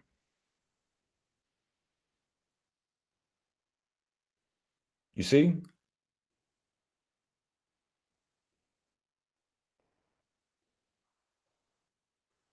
And I could go on. You know what I'm saying? Like I could go on. You know what I'm saying? Like it's you have to have a higher thiol, right? Which are alcohols, but they have the oxygen replace the sulfur, right? Or the sulfur replace the oxygen, I should say. Right? Those are your thiols. That's why in the sweat, there's such a high amount of sulfur coming out in the sweat. Because the sweat is one of the things that keeps you cool in the sun. So you from a hot climate place, that's key to your body being able to blend into its environment and survive in a hot climate. As opposed to, now listen, listen. Because you have more thiols and the sweat is used to keep the body cool in the hot environment, you have more pores in your skin. You got more pores in your skin. And because you got more pores in your skin, this why when you cut, you shave your shit with the razor blade, the hair follicles bend back in because the follicles, the pores is too close together. Polar haplotypes, they don't have that problem because they have less pores in their skin, less follicles, they're more spread apart. So they have a much, much, much lower chance of the hair follicle, the hair bending back into the follicle when you shaving. So they don't get hair bumps like you do. But the reason why you have so many more pores and follicles is because you're living under the sun and you need more sweat to come out of your body, A, to cleanse your body, and B, to keep your body cool. As opposed to being a polar haplotype, you need less sweat, uh, less pores, less sweat, more internal ammonia to neutralize the positive ions in the air, creating the cold weather. So your body, as a polar haplotype, is designed to neutralize cold weather, while our body is designed to neutralize hot weather. You see? All this I know just from looking at you. I just look at I just look at the mirror and say, look at this black ass nigga here. All that's happening. See, all that's happening in this. When I say this black ass nigga here, that that all that mean that.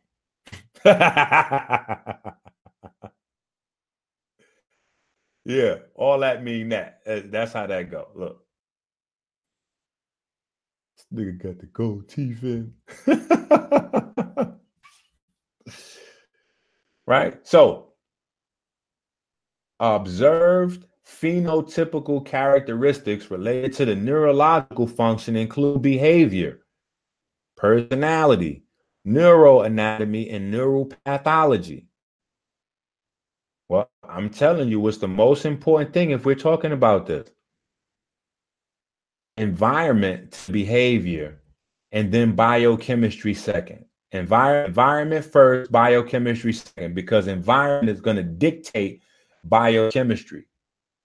And you got to remember everything that you eat, everything that you consume. That's why I told you the mitochondria, you have to be careful because those mitochondria, if you don't have them in order, they're going to have you in order. The mitochondria will have you enslaved. Those are the serpents. That's the serpent right there. I'm telling you because the mitochondria is a separate organism that lives inside your cell. It's not a part of your body. It's not a part of your genome. It has its own genome. It lives inside your cells. And every single addictive behavior trait that you have is regulated by mitochondria. Every single one of them. Every addictive trait that you have is regulated by mitochondria. Whether you addicted to heroin or whether you addicted to watching Dr. Inky YouTube videos. Whether you addicted to sex or jerking off or going to the gym or going to the library, it doesn't matter if you're addicted. Your addiction is a good, positive addiction on your body, or if it's a negative addiction to your body and those around you. It's regulated by the mitochondria because the mitochondria in your brain rewired themselves. Remember, everything you consume gets metabolized and then fed to the mitochondria and mitochondria take the electricity, the electrons from whatever it is that you're eating at the end of the day, and use that to create or fill an electric gradient, producing that magnetism to recycle ATP. That ATP combines magnesium and gives you the phosphorus that your cells need to produce the light that they run on. right? So your mitochondria do everything from building fat to keeping your ass addicted to crack.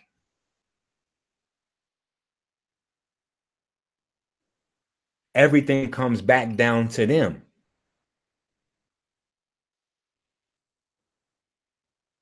You see? Now, for those of you that watch the videos, this right, this video here is good for you because you're getting you're you're able to see how all of those various videos is coming together in your mind, making a lot of sense now. You're like, oh shit, I see, says the blind man. Now, for people that watch this video for the first time, they're gonna be sitting there like this.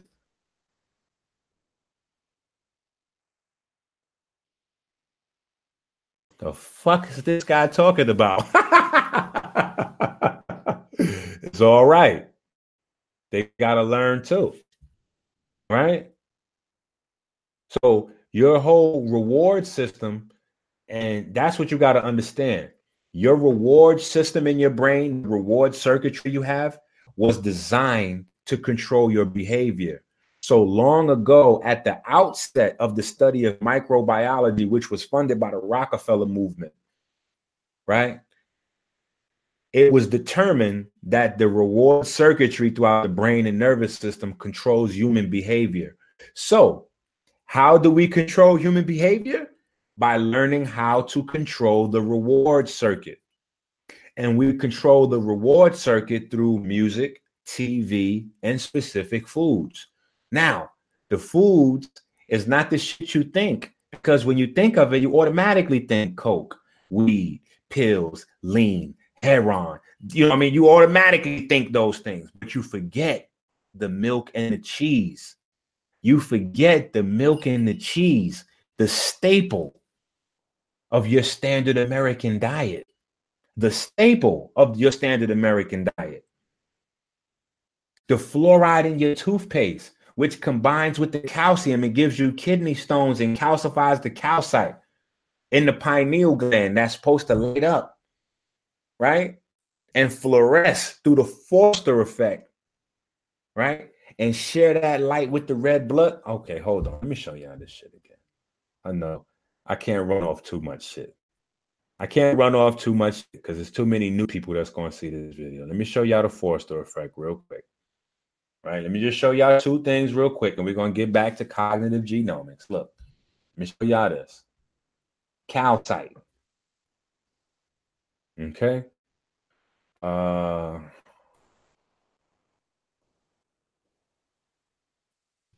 here we go. Look. Here we go.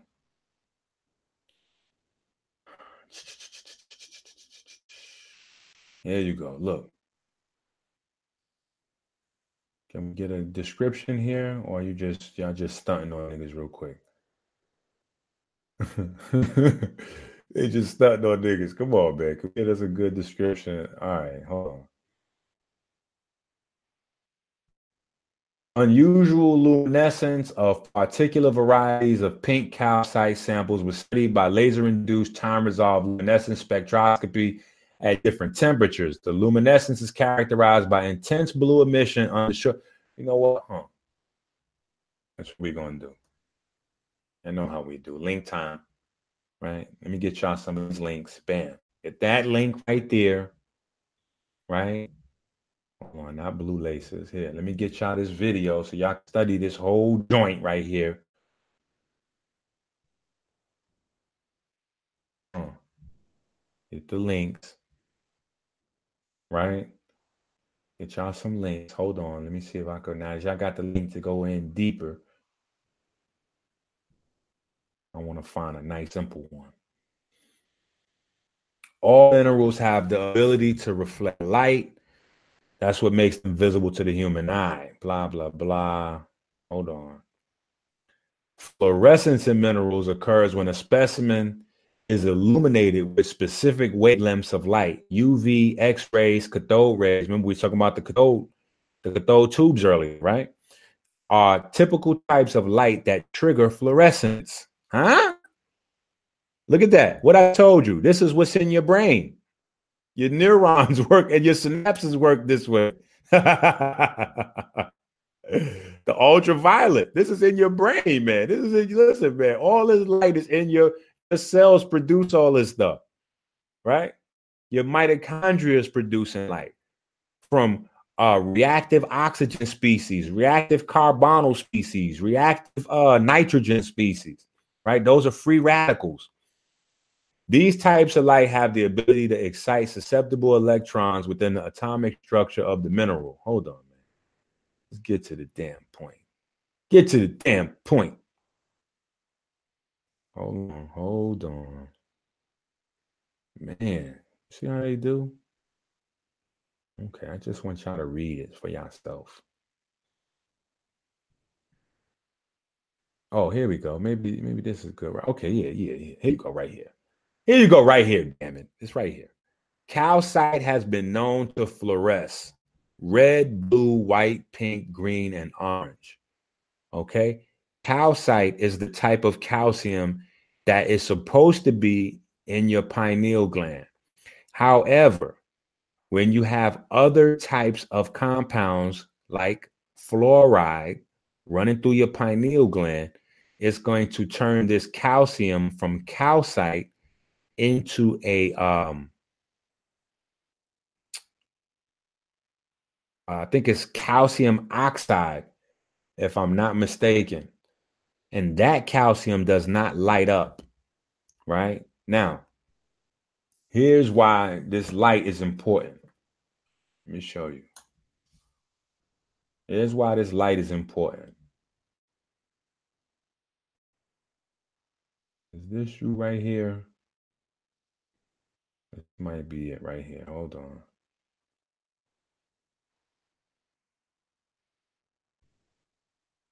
Is it effect or mechanism? Might be effect. Yeah, here we go. Right here. Bam. Okay, look, let me show you this right here.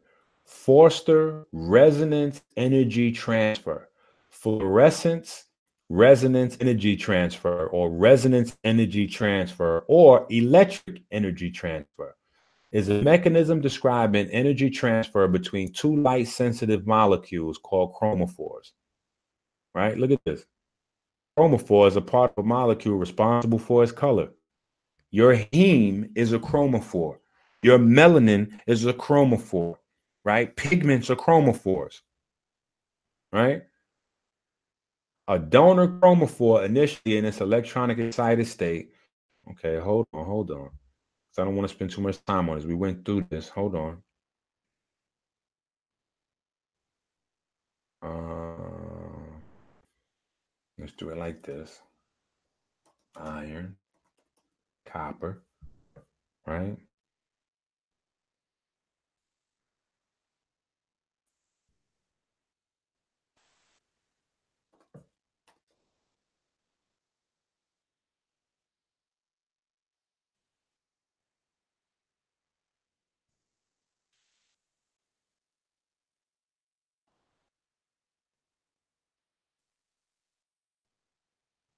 Hold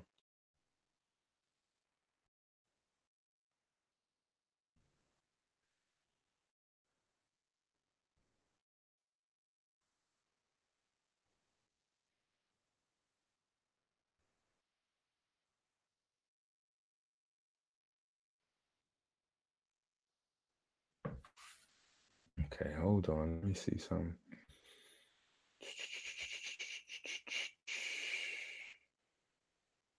I just want y'all to read it. I want y'all to read it. I want y'all to read it. When you combine iron and copper, iron and copper create the Foster effect. Right? I want y'all to read it. You already see. Oh, wait a minute. Before we go there, let's do this. Hold on. Calcite pineal gland. Okay, look. Here we go. Just so just so we get this out the way, right? Right? Just so we get this out the way. Look, Cubic, hexagonal, and cylindrical morphologies have been identified, right? So even the hexagonal structure exists in the pineal gland in terms of these calcite microcrystals. Right? So here, here, let me give y'all this link right here. So y'all had this link, right? Calcite crystals is in the pineal gland. Right? So I showed you that the calcite crystals light up. Right? The calcite crystals light up.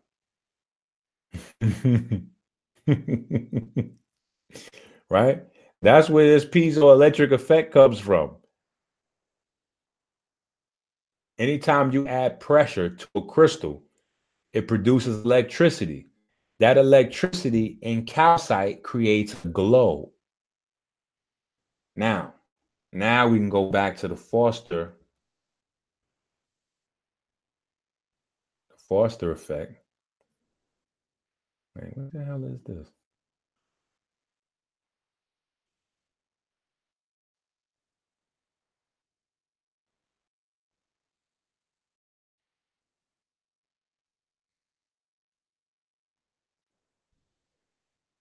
Is that is that you right there?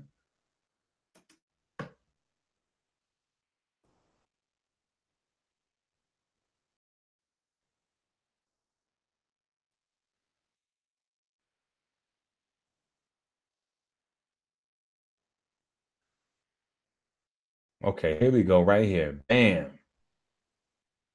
Let me give y'all this study right here. Oh, yeah, I thought we wasn't gonna find it. Okay, so for the people that's gonna hear this on the radio, I know y'all got like a good three minutes, five minutes worth of silence. Like, what is going on? Right? Fluorescence. This is the Journal of Bio. Bi- this is the Journal of Biological Chemistry, the JBC. Fluorescence absorption studies of the binding of copper and iron to transferrin. Okay.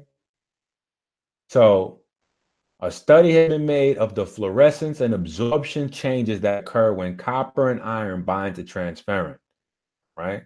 So you need to know what transferrin is real quick, right? Just want y'all to read it. That's all. I just like y'all to read it. Transferrin. What is transferrin? Transferrin is the main protein in the blood that binds to iron and transports it through the body. A transferrin test directly measures the levels in the blood. Okay, that's all.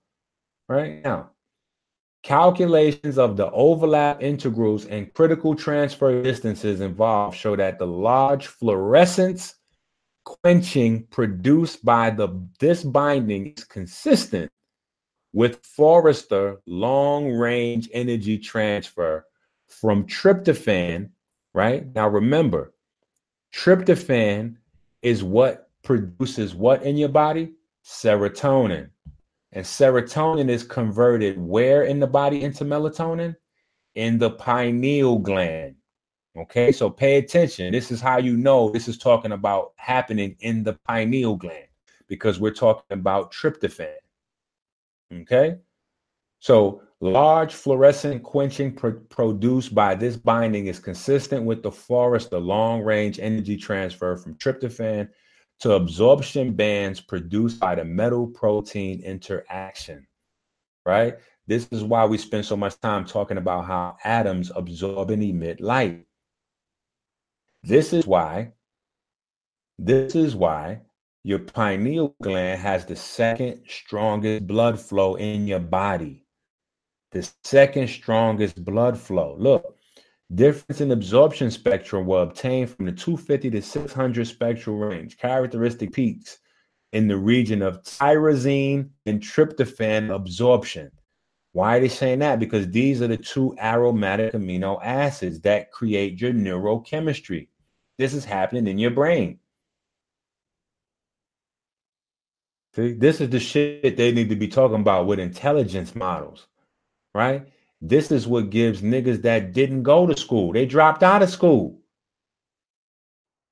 the ability to paint pictures. You understand? The ability to paint pictures with words. The ability to paint pictures with words. Before you can do that, you have to be able to absorb the energy from around you. This is how Stevie Wonder was a genius. He couldn't even fucking see. Huh? But what, what, what happened with Stevie Wonder? When his eyes went, his sense of hearing got stronger. So he was still able to create the pictures in his mind, to articulate the pictures to you, to create pictures in your mind by his increased sense of being able to convert phonons, right? Sound into pictures. Look, let me show you. This is why this look, look, look, look. This is why this picture was here, I guess, maybe. Look, this is why, this is why. Look, look, inside the ear, look what's inside the ear. All this is melanin inside the ear. All this black stuff you see in here, this is all melanin in the ear. Look, this is inside the cochlea. This is the melanin in the ear. So what you're actually doing is is hearing light. That's what sound is. That's what hearing is. Hold on. Because y'all can't see it. Y'all can't see. Let me make sure y'all can see. Y'all looking at me. Look. Look. Now you can see. This is the cochlea. Right? This is the cochlea right here. It's melanin inside your cochlea that converts sound waves into electric signals. Those electric signals are sent into the brain via the phosphorus saturated plasma. That's what this is, man. See, this is your cochlea, right? And this is an up close picture. This is up close, right? This book right here, this is I King cubed. This is cubed right here with this picture. This is what we're looking at right here. This is coming out of the I King Cube book. All you got to do is hit the link tree, the link under my, my, my YouTube, the video, the link tree, link tree forward slash Dr. Inky, and go there and go down to books and classes. It'll have all the books and the classes. Jump, get get in where you fit in. Right? This is what this is right here. This is what I'm trying to show you. This shit, like, this what niggas bent. This man, listen. You got to understand this stuff though. Shape the note, form the notes function. Look, look at the outside of the ear. Look at the inside.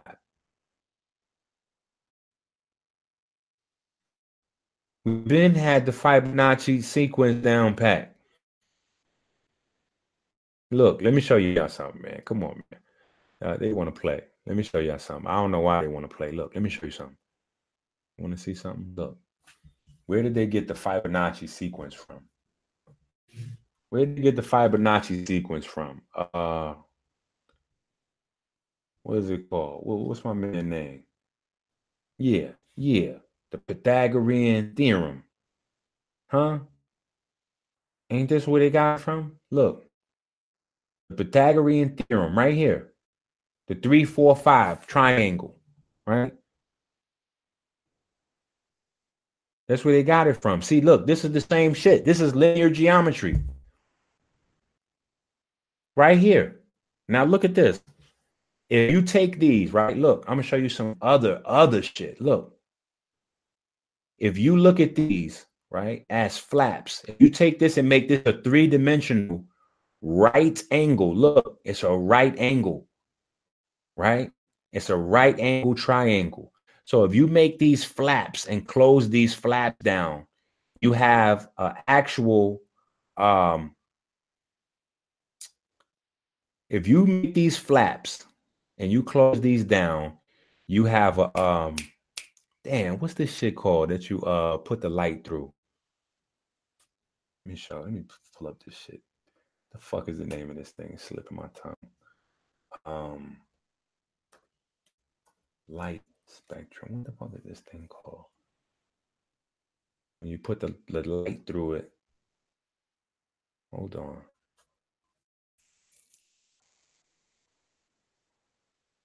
Prism. Bam. There we go. Look, if you flap these down, right? If you flap these down and you make this a three dimensional a three dimensional right angle triangle, right?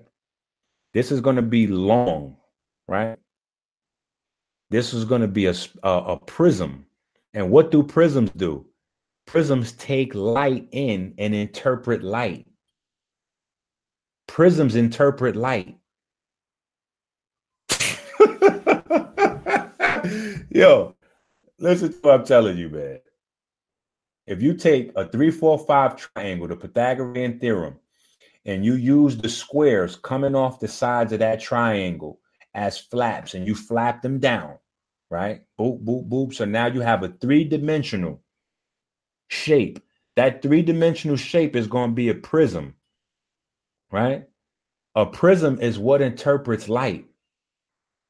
A prism not only interprets light, but a prism is what they use to make holograms. And what are we talking about? Three dimensional pictures, the same is produced in your mind, the same is produced in linear algebra. Listen, I'm trying to tell you something, man. They can't fuck with me when it comes to this, man. When it comes to this shit, bah!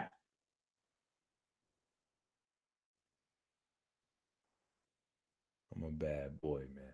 I'm a bad boy. All right. They gotta stop this shit, man. They gotta stop this shit. All right. All right. Intelligence is the most extensively studied behavioral trait in humans. Approximately 70% of all genes are expressed in the brain. In humans, approximately 70% of all genes are expressed in the brain.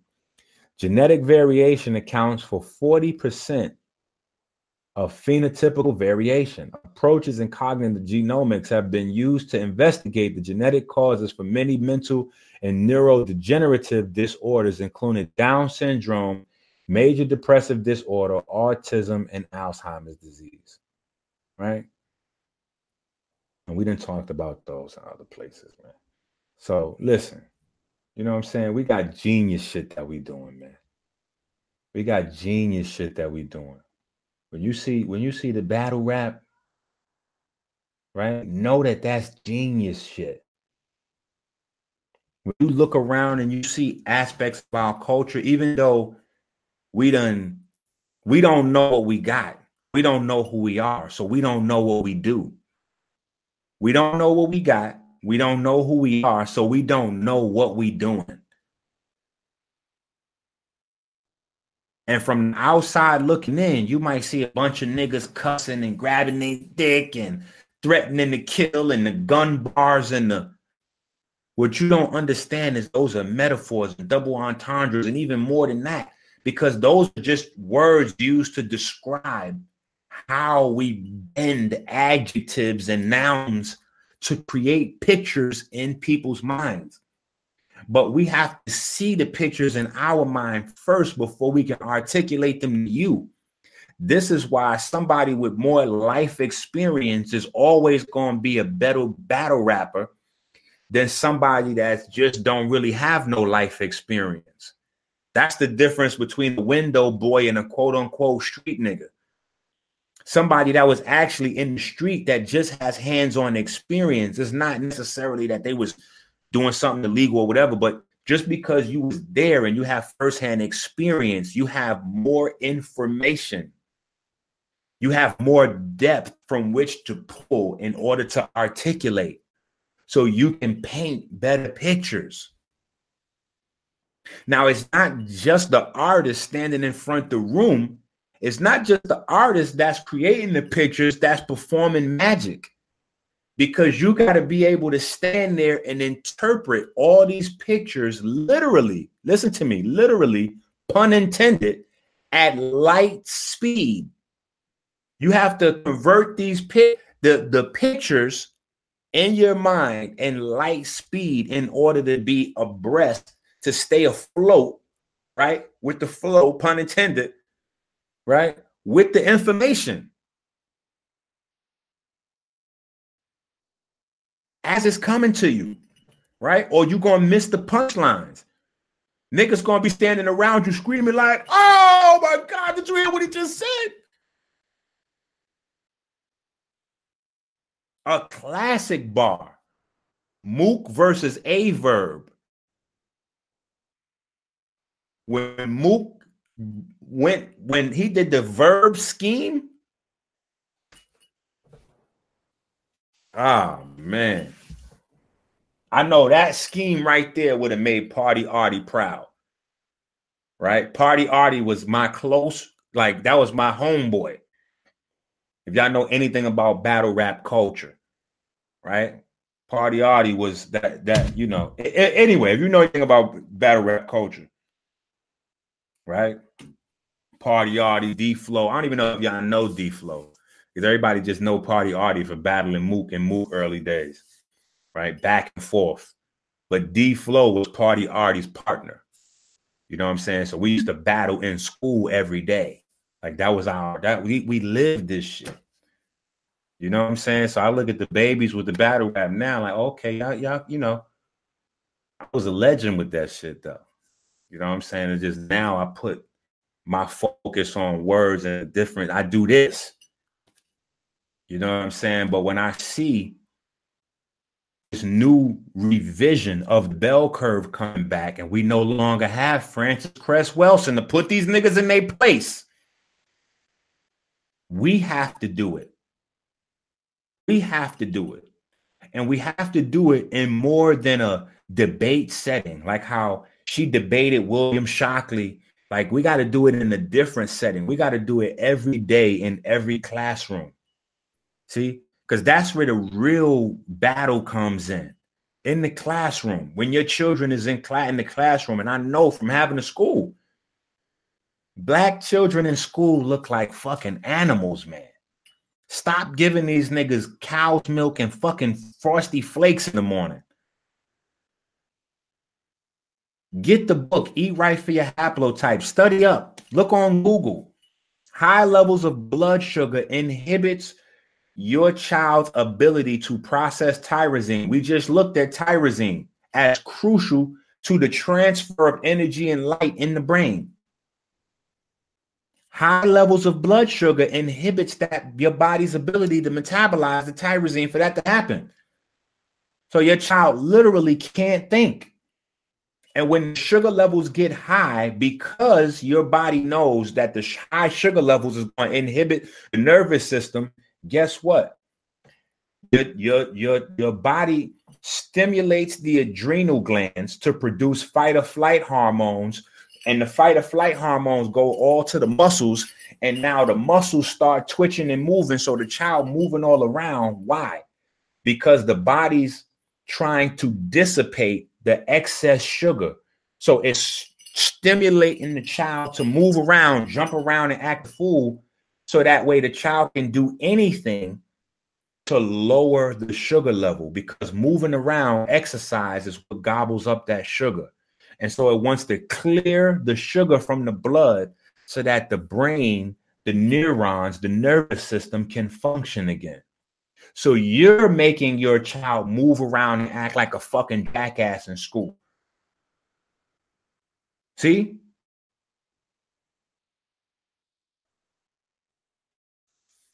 So we got to we got to win this battle every day. When people look at us, we got to look like the wizards we are.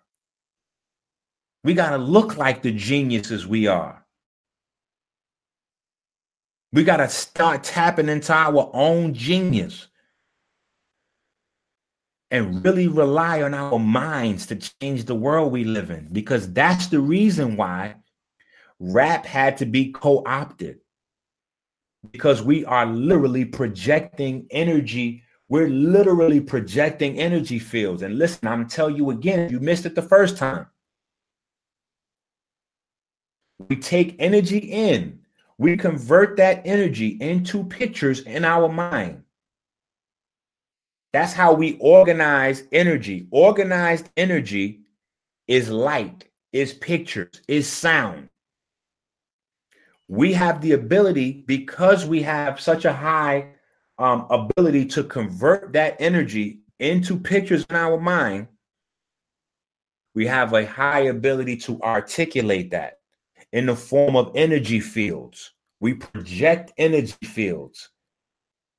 And because of our ability to interact with this light and this energy, we have the ability to galvanize people to feed in to the energy fields we project.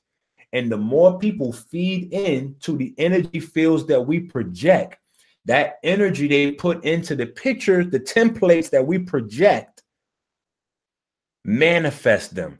This is why we see so many rappers, for better or for worse, succumb to what the lyrics they spit are. When they saying they going from ashy to classy, them niggas literally go from ashy to classy in front of us.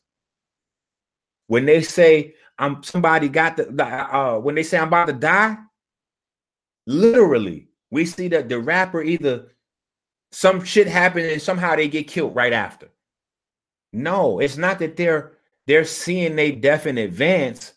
They're creating it because they don't understand the power of their own spoken word.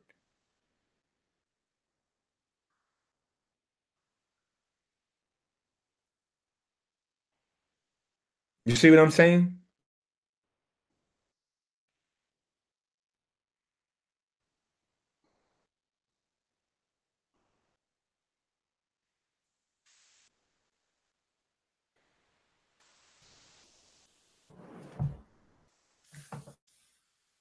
You see what I'm saying? So this is why rap had to be taken over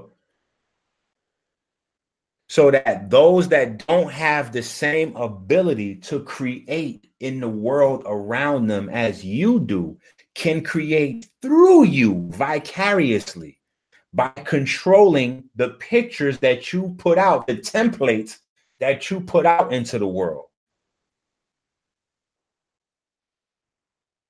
By telling you what they're gonna fund and what they're not gonna fund. So we're gonna put out this project. This project need to sound like this. Look at stinking ass Vlad TV. Vlad TV is only interested in highlighting and projecting blacks as animals and criminals.